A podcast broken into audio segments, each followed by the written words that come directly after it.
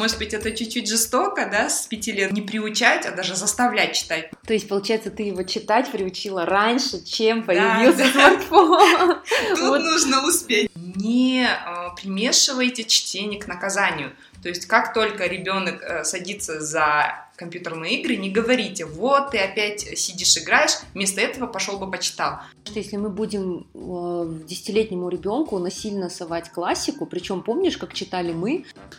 Я вам коротко расскажу, о чем вы даже сами захотите читать. Всем привет, это подкаст «Книгометр» и мы его ведущие Марина и Жанаргуль. Мы не специалисты и не критики, но мы читатели. Мы обожаем книги разных жанров, и в этом подкасте мы будем рассказывать о книгах и читателях в современном мире. Каждый эпизод нашего подкаста будет посвящен одной теме, например, научная фантастика, ужасы, экранизации, книги для детей и многое другое –